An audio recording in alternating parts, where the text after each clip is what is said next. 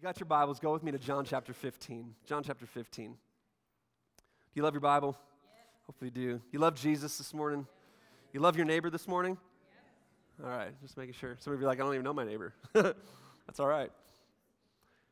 John chapter 15, verses 1 through 11 says this I am the true vine, and my Father is the vine dresser. Every branch in me that does not bear fruit, he takes away. And every branch that does bear fruit, he prunes that it may bear more fruit. Already you are clean because of the word that I have spoken to you. Abide in me, and I in in you. As the branch cannot bear fruit by itself unless it abides in the vine, neither can you unless you abide in me. I am the vine, you are the branches. All right? Everybody turn to your neighbor and say, You are a branch. Just to clarify that this morning. I think the best titles that you and I have, at least according to Bible, is that we are sheep and we are branches. it's so positive, okay?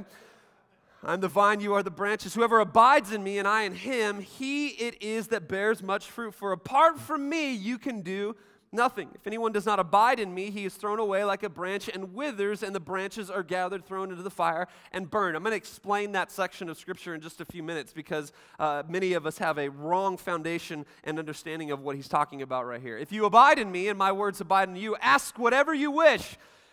And it will be done for you. By this, my Father is glorified that you bear much fruit and prove to be my disciples. As the Father has loved me, so have I loved you. Abide in my love. If you keep my commandments, you will abide in my love, just as I have kept my Father's commandments and abide in his love. These things I have spoken to you, that my joy may be in you and that your joy may be full.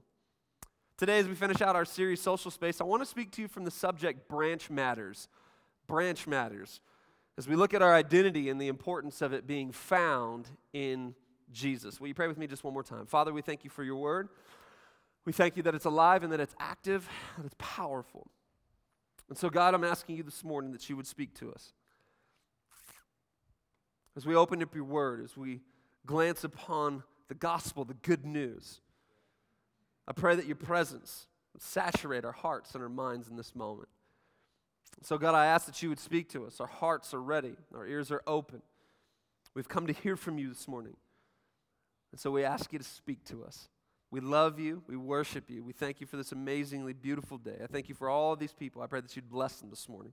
In Jesus' mighty name. Come on. And the church shouted. Amen.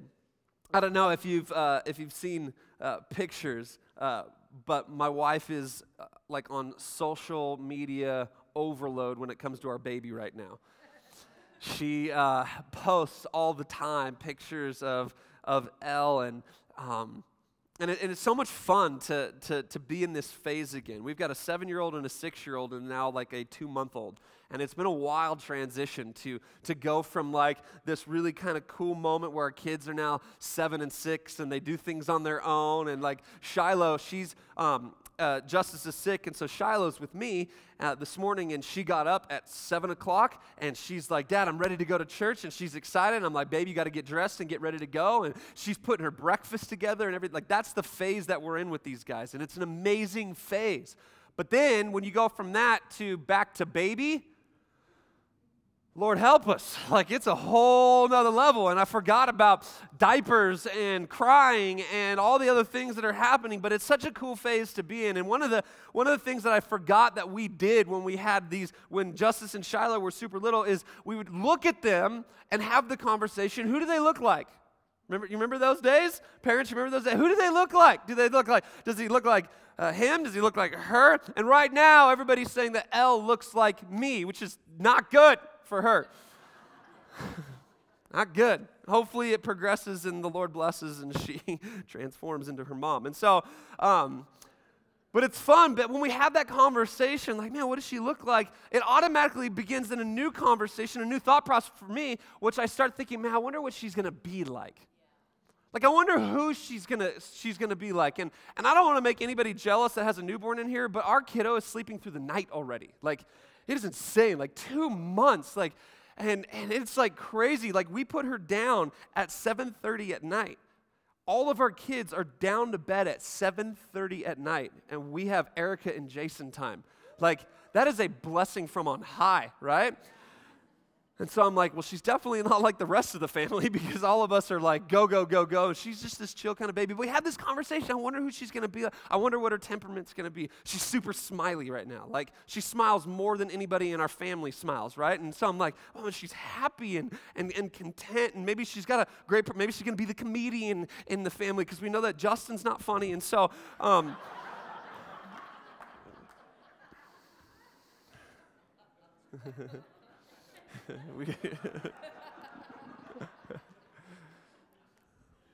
so we start down the path of who will she she be like? What are, what are we digging into when we ask those questions?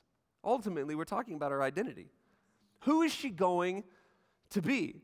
The issue of identity is one that no matter what age and stage of life that we find ourselves in, we are always facing it. When we are young babies and our parents are wondering the very things that I'm wondering about Elle right now, it's, and, and it's pure and it's innocent. However, as we grow older, learn more, garner experience in life, and taste the ramifications of our decisions, we become acutely more aware of this issue of identity and how it informs and defines our life as a whole. As a parent, I'm trying to protect my kids right now so that their identity can be shaped in a wholesome way, right? And so I'm making sure that I deflect certain things and I keep them from seeing certain things and hearing certain things and experiencing certain things. So, at least for the longest amount of time possible, I can help guide who they will be. Because identity is such an important thing. And I think if we're all honest, the idea and truth of identity scares us. And that is because for many, if not most of us, we are in the midst of an identity crisis.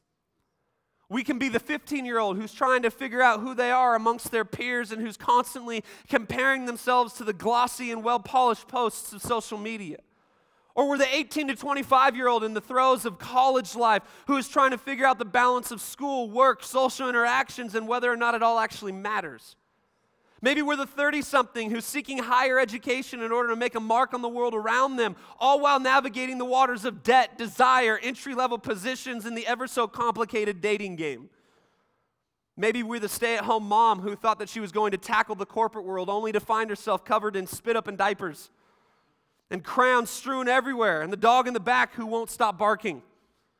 Maybe we're the 40 year old man who's climbed the rungs of the corporate ladder only to find that no matter the success, there is still this biting desire for more, and because of it, more leaves him in a battle with temptation, cutting corners, and a desire to simply just run away.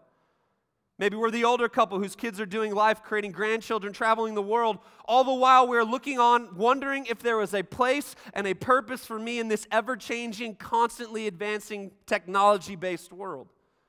No matter where we are at in life, we are having identity issues. And the problem with it is this is that if we're not careful, these identity issues that we're facing, they have a tendency to define us no matter what stage of life that we're in, and more importantly, they affect our relationships. Because the bottom line is this is if we don't know who we are, then when we're in the midst of any type of relationship, we find ourselves in a very insecure and vulnerable state. Because identity matters. And we can go on and on, but the point is that no matter where we're at in life, we're always trying to figure out what and who we are. And here's the thing. And then through the gospel, we are given the answers to these questions and we are offered truth concerning our identity. And why is this important?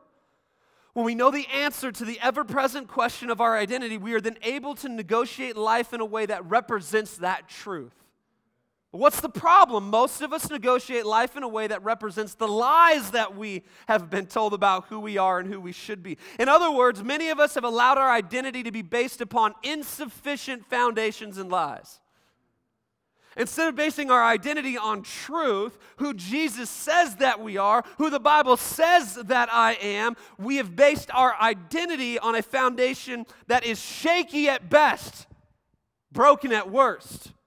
And we've bought into the lies that have been projected upon us and said to us, and, and, and some of the dysfunctions that we've walked through, and some of the things that we've experienced, we've allowed that to shape our identity. But this morning, I want to let you know that there's one who wants to shape your identity in such a way that says, Look, you are okay, and my grace is sufficient for you. That when our identity is based in Jesus, when it's founded on Jesus, when we find who we are in Jesus, it changes everything. So we've got to stop looking to, to social media. We've got to stop looking to our job, to our, to our workplace, to our relationships, to our past, to our future, to the insecurity now. We've got to start looking to Jesus to define who we are. So we need to know who we are and whose we are. In order to do this, I want to take a look at three distinctives that mark our life when our identity is found in friendship with Jesus. See, John chapter 15, right here that we just read, is an interesting piece of scripture. And for many of us, we define it a certain way. But the central theme of John chapter 15 is all about identity. I am the vine, you are the branches. Jesus is creating a relational equation for us. He's saying, I am the vine, I am the main source, and you are the branches. And when you grow off of me and are attached to me, then you will be everything that you're supposed to be. You will have all the nutrients, all the sustenance, all the identity that you possibly need. Why? Because I am the vine and you are the branches. Come on this morning, show hands. How many of you want to be a branch? I know I want to be. I want to be a branch. Now, now the Bible, we just read it right here. It says this that when you are disconnected, when you are removed, when you remove yourself from identifying with the vine, it says that you're tossed away in fire, burnt. Now, a lot of people think that, that we're talking about right here hell. We're not talking about hell right there. What he's talking about, what, what the writer's giving us, and what Jesus is trying to show us is that a branch disconnected from the vine is not actually a branch, it's just a dead stick. And here's the problem with the generation that we live in right now. We have a lot of dead sticks running around, not knowing what they are, who they are, and what they truly should be and one dead stick gets with another dead stick, and there's all kinds of crazy dead stickness happening. and then we wonder why it's getting ugly and getting weird and getting difficult. And it's because you have one dead stick leading another dead stick, and dead sticks don't get anywhere together. So Jesus is offering us a simple solution to the equation. He said, Don't be dead sticks, be a branch. Be a branch. I was going to bring them this morning, but I have this beautiful, massive tree in my front yard right now with all of these leaves that are attached to it, and then all of these other leaves that aren't attached to it. and when I look at the tree and I, and I see all these leaves attached, they're pretty leaves. They're beautiful leaves. I call them leaves. Why? Because they're still attached to the tree. What do I call the leaves on the ground? Trash. Think about that statement. This is what, what, what do we do? So we go out there and we rake them up, or if you're my neighbor, you blow them into my yard, and we put them in trash bags and we bind them up and we take all of these dead leaves, the things that are no longer attached to the tree, we put them in plastic bags and we drop them on the front of our doorstep so that they can be taken away and disposed of. And this is the picture that Jesus is wanting us to see. When we are no longer a branch connected to the vine, we are simply a dead stick and there is no identity basis in that. And so, no wonder we treat ourselves like trash. This is the picture, this is the equation. But we're offered something better. That's the good news is we're offered something better. And that's what I want to talk about for the remainder of our time this morning. I want to look at three distinctives. That was two, three distinctives that mark our life when our identity is found in friendship with Jesus. Number one, every shout number one for me. The first one is this we are taken out of bondage. We're taken out of bondage. Listen to Romans 6 6. We know that our old self was crucified with him in order that the body of sin might be brought to nothing, so that we would no longer be enslaved. Enslaved to sin. In other words, in bondage to sin. Bondage, according to the Tyndale Bible Dictionary, is this anything that, listen to this, this is awesome. Anything that fastens or restrains subjection or slavery. The basic concept in Hebrew and in Greek words translated bond or bondage is this loss of freedom. And the interesting thing is, is that many of us believe that when we are a branch connected to the vine, we have no freedom. But what the Bible is presenting to us is that the complete opposite. See, when we're a branch connected to the vine, we have all the freedom to be who God's created us to be. But when we are a stick no longer connected to the vine, we actually find the greatest degree of bondage. Why? Because we're not connected to the source of freedom. We're not connected to the source of freedom. Can you see how this starts to redefine how I do relationships? See, because the problem is this if I believe that I'm something that I'm not, then I go into my relationship with this broken identity. See, when I'm just a stick, I walk into the relationships that I have in life or even with myself, and I believe and I view myself a certain way. I view myself as a stick. Sticks aren't cool. We pick them up and we throw them for dogs. Right? My children use them for hiking. I want us to kind of get this picture because a branch, though, something connected. I've got all these beautiful trees in my backyard. Why are they beautiful trees? Because they have branches that are connected to sources of life. The beauty of our identity comes out when we are connected to the source of life. Come on, somebody. When I'm a branch connected to the vine, when I abide in Jesus, my identity becomes its truest form and I am removed from bondage. I'm no longer a slave to certain things. The biblical idea of bondage helps us generate the picture of one being, once again, according to the Tyndale Bible Dictionary, as enslaved to forces hostile to their well being in life. Have you ever felt like you were enslaved to something that was hostile to the well being of your life? It's called bondage. This is what Paul presents to us in Romans 7 when he talks about doing what we do not want to do and not doing what we, we do want to do. And this is ultimately what John is saying to us when he writes in John chapter 15, 1 through 3 I am the vine, the true vine. My Father is the vine dresser. Every branch that in me that does not bear much fruit, he takes away. And every branch that does bear fruit, he prunes that it may bear more fruit. Already you are clean because of the word that I have spoken to you. Already you have been removed from bondage. and for many of us, we don't even realize that we are in bondage. Think about that. That bondage, here's the tough one. Here's some tough love this morning. That bondage has actually become a part of who we are. We fail to realize that our addiction is part of our bondage. Our unforgiveness is part of our bondage. Our lust, our pride, our insecurity, our fear, our selfishness are all a part of our bondage. And so, this is what we say hey, come on, let's do relationship together. I'm going to bring all the things that I'm enslaved into into this relationship, and you're going to bring all of these things that you're enslaved into this relationship, and we're going to hope that we can progress forward. But what if? We lived out of our true identity, that being a person who has been taken out of bondage by the grace of Jesus. Come on, somebody. I don't know about you, but I'm thankful for a God who sent his one and only Son, Jesus, to die upon the cross for me so that I could be released from bondage. I am thankful that I don't have to stand here today anymore attached to the things that once enslaved me, but I can freely run and I can walk in and I can step into everything that God has for me. Why? Because I've been taken out of bondage and I'm dedicated to being a branch attached to the vine in Jesus. So we got to understand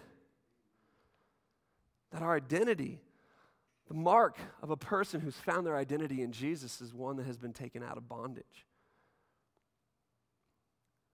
Now, here's the interesting thing one of the greatest reasons that we struggle with this area of identity is because we've failed to live in the freedom that has been given to us in Christ. This is why Paul writes to the Galatians, chapter 5, verse 1. He says, For freedom, Christ has set us free. Watch what he says. He says. Then he says this Stand firm, therefore, and do not submit again to a yoke of slavery or bondage. It's interesting that Paul would say, For freedom, Christ has set us free. Just so you know, Galatians, you have been set free in Christ. And then he says, Stand firm, therefore, and do not submit again to a yoke of slavery. Why? Because human tendency is to waddle back to the very thing that we find ourselves in bondage with.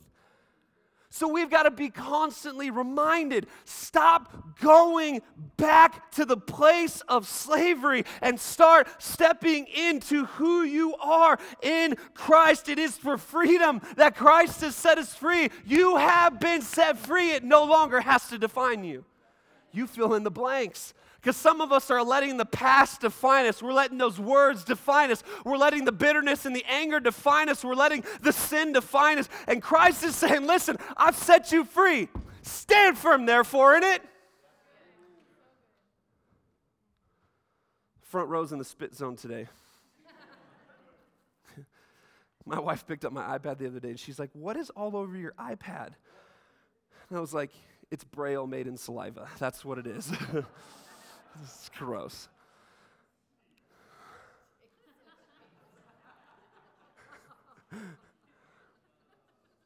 See, we may have been given freedom in Christ, but we have to choose to stand in it and allow who we are, our identity, to be founded and formed upon it.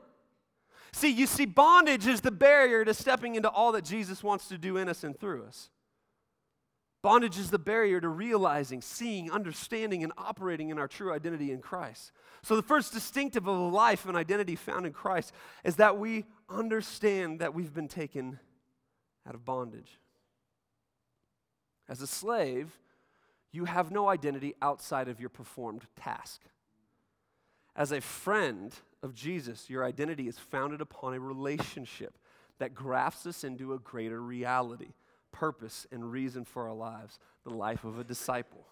We're going to talk about this a little bit more, but the first distinctive of a man and a woman who have found themselves allowing their identity to be in Christ is we recognize and understand that we are taken out of bondage. We are taken out of bondage. Number two, every shout, number two. Second one is this we have a change in appetite. Come on, somebody. We have a change in appetite. Romans chapter 8, verses 1 through 6. There is therefore now no condemnation for those who are in Christ Jesus. For the law of the Spirit of life has set you free, there it is again, in Christ Jesus from the law of sin and death. In other words, Christ has set us free from the law of sin and death, from the law of bondage. For God has done what the law, weakened by the flesh, could not do. By sending his own Son in the likeness of sinful flesh, and for sin, he condemned sin in the flesh, in order that the righteous requirement of the law might be fulfilled in us. who walk not according to the flesh, but according to the Spirit. Here's the, here's the key, though. Here we go. For those who live according to the flesh set their minds on the things of the flesh, but those who live according to the Spirit set their minds on things of the Spirit. In other words, we have, when our identity is found in Christ, we have a change in appetite. It's amazing how much our identity fuels that which we crave and desire in life. I call it our appetite. Paul presents to us this truth. Our appetite, someone needs to write this down this morning, our appetite is a reflection of our identity. I work out, try, if I'm not trying to kill myself from working out. And so I got back into the gym this week, two weeks ago actually. I've been a couple times. I'm still trying to sort some things out and, and, uh, and kind of figure out where my baseline's at. But it's amazing what happens, and those of you who, who work out, you potentially will know what I'm talking about, or those of you who go on a new health plan or, or, or, things like that, when you're trying to get healthy, this is, this is what amazes me, okay? And this is the body's way of actually presenting to us a biblical principle. It is amazing how much you desire good food when you're trying to get healthy.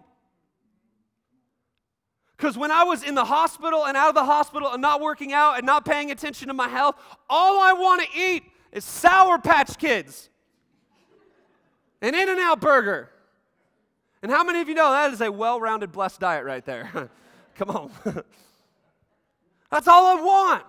And I stepped into the gym for the first time last week after given, being given the clearance from my doc. I stepped in and I did one workout. And this is kind of how I operate. I did one workout and I came out and I was like, baby, we're going to be eating so good around here. This is best food ever. I'm going to be like Wolfgang Puck in the kitchen and it's just going to be healthy, healthy, healthy. And all of a sudden, my body is desired, it's craving healthy food. our identity is the same exact way. When our identity is broken, we actually crave things that are not healthy for our soul. When our identity is found in Christ, I only desire certain nutrients that come from the vine. Choice fruit. Choice fruit. And no wonder we live in the world that we live in. We're all running around asking the question, how is this happening? And why is this happening? And why do people do this? And why do people think that way? And why do people desire these things? Can I submit to us this morning that maybe, just maybe, we have a branch and vine issue?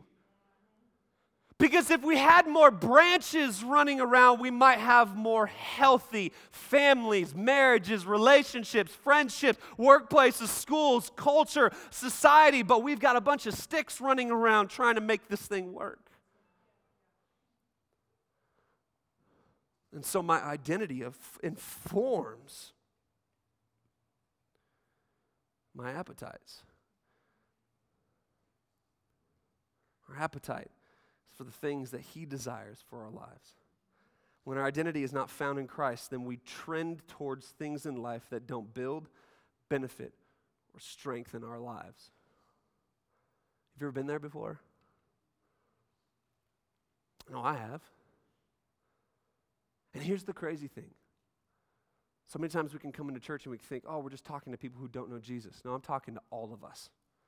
This message is for all of us because I know plenty of people who know Jesus, but they still look, operate, and do life like a stick. Why? Because we haven't stood, therefore, in it. There will always be temptation in life for things that represent a life and identity outside of Christ. But I've come to find out that when my identity is stationed in Christ, the temptations that come my way are not as strong or as tempting. Here's the deal started working out once again two weeks ago, got my clearance. For my birthday, some of you who are absolutely amazingly beautiful people, somebody sneakily last week put a bag full of lemon pies on my front seat. If you weren't here, check it out on the podcast. I have a thing for hostess pies, okay? and they put them on my front seat, bags of them. And so I've been tempted all week long. At night, I wake up thinking about lemon pies. but everything inside of me says, no, don't, don't, don't eat the pie, eat the carrot, right?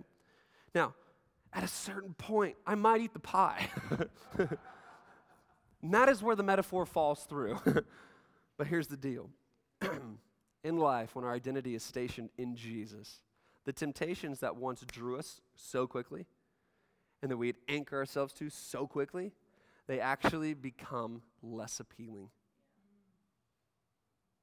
They become less desirable. They don't attract us as much anymore. This is what's so powerful about this truth. Our appetites truly reveal who and what our identity is stationed in. Come on, somebody. Here's the questions What drives you? What excites you? What entices you? What tempts you? What controls you? These are pretty base indicators of our appetite and what our identity is built and founded upon.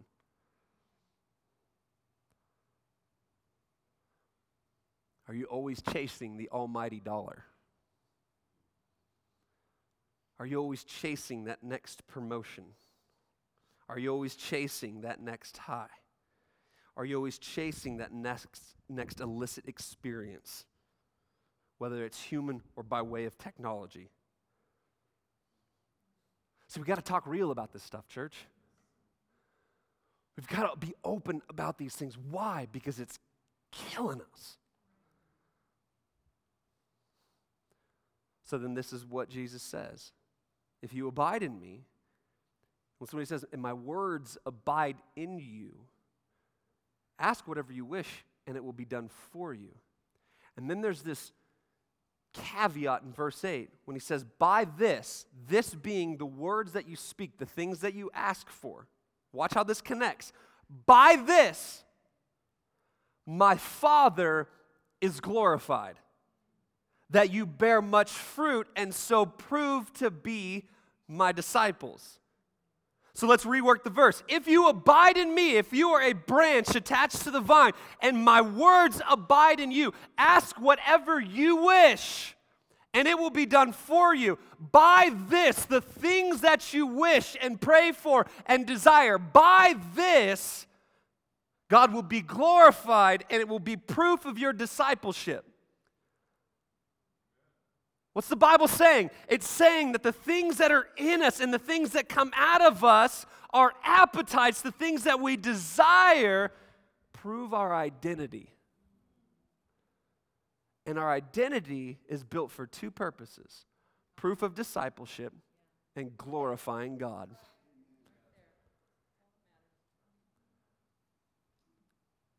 So, the second hallmark of a man and a woman who have found them, their identity in Jesus is that we have a change in appetite. What are you hungry for?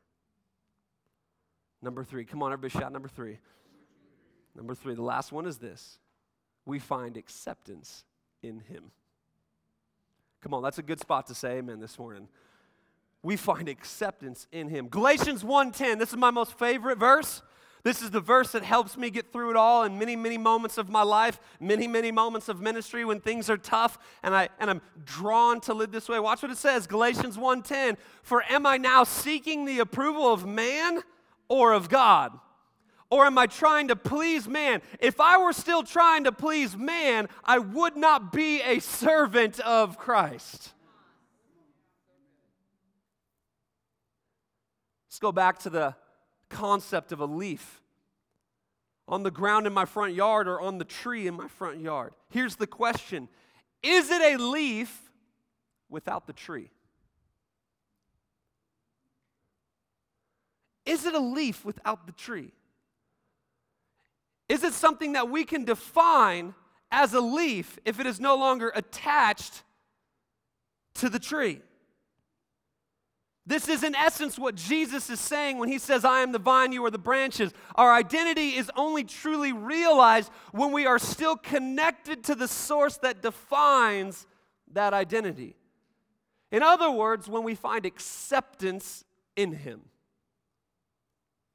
This piece of scripture is not dealing with hell and what happens if we're not good. It is dealing with us actually experiencing the life we are called to experience by being connected to Jesus, finding acceptance. You want to know the, the best term for acceptance is this divine placement.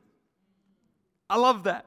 Divine placement in Him. The branch can't be the branch, nor does it receive the necessary nutrients needed to thrive when it is disconnected from the vine. If I was a leaf, I would hate fall. Everybody turn to your neighbor and say, That was deep and profound. Why? Because as a leaf, you've lost your purpose. I mean, just entertain me for a second. If I'm a little leaf, short and stout, connected to a tree until I fall out, yes, yes, I did it. I did it.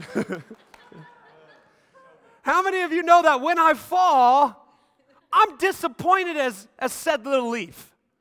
Why? Because my role, watch this, my role is to make a tree beautiful.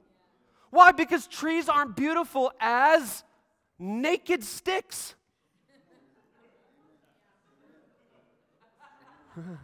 it's sinking in. Come on, some of you are getting this right now. Some of you are still like, did he say naked in church? Come back to 5 p.m.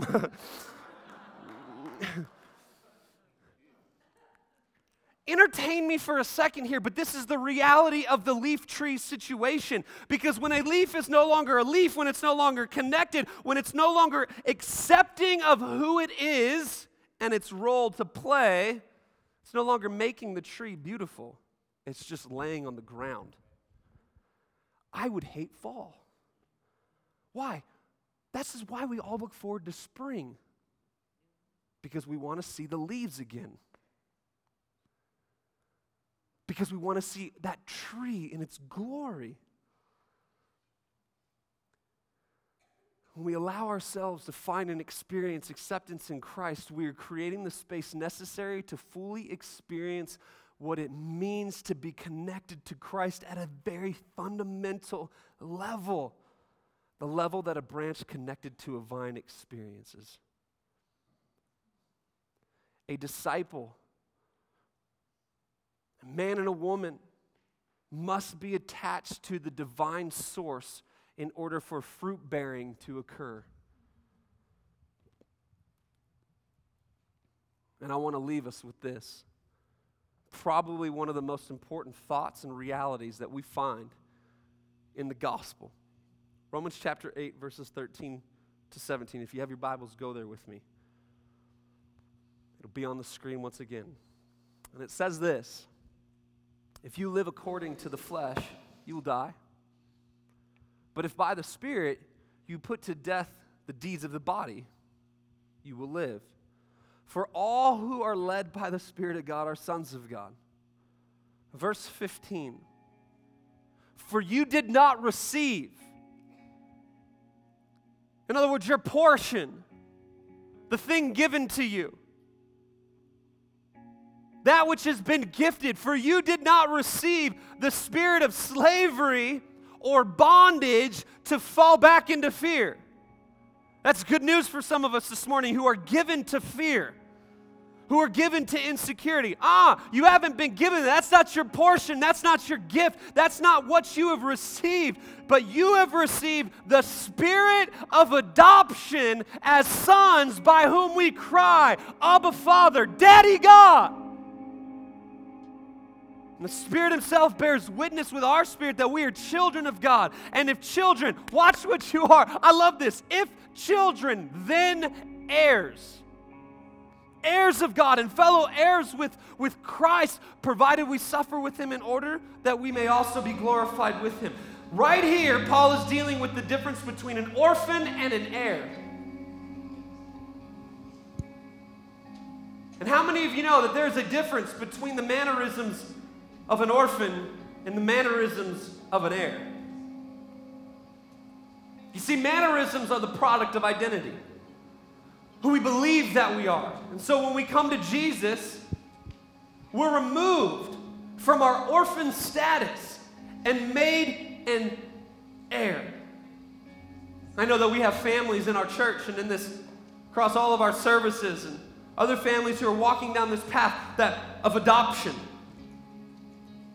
And I want you to know something, and I want you to notice something. Not once when you're introduced to a family who has adopted a son or a daughter do they introduce you to their child as this is my orphan. Uh uh-uh. uh Why? Because as the family that just adopted them, they don't see them as an orphan. They see them as an heir. They see them as blood, as family. And so, not once will you ever hear somebody say, This is my orphan in who I'm well pleased. No, they say, This is my son. This is my daughter. Why? Because they're giving identity to the orphan. They're you've been brought back into a family where you once had no family, where you were once rejected and minimized and placed in the rungs and the corners of society. We have taken you out of that bondage and we have placed you in a secure place where you are fed and given everything that you need. Why? Because I am your mother and your father. And this is what Paul's saying. Now, you got to get this because this is what changes our identity. Because so many of us, are sons and daughters who still live like orphans instead of posturing ourselves as an heir. And so we worship God like an orphan, not an heir. We live in the world like an orphan, not an heir. My daughter, newsflash, thinks that she's going to run this church one day. Why? Because she walks as an heir. Yes. Yeah, we got to work with some of that.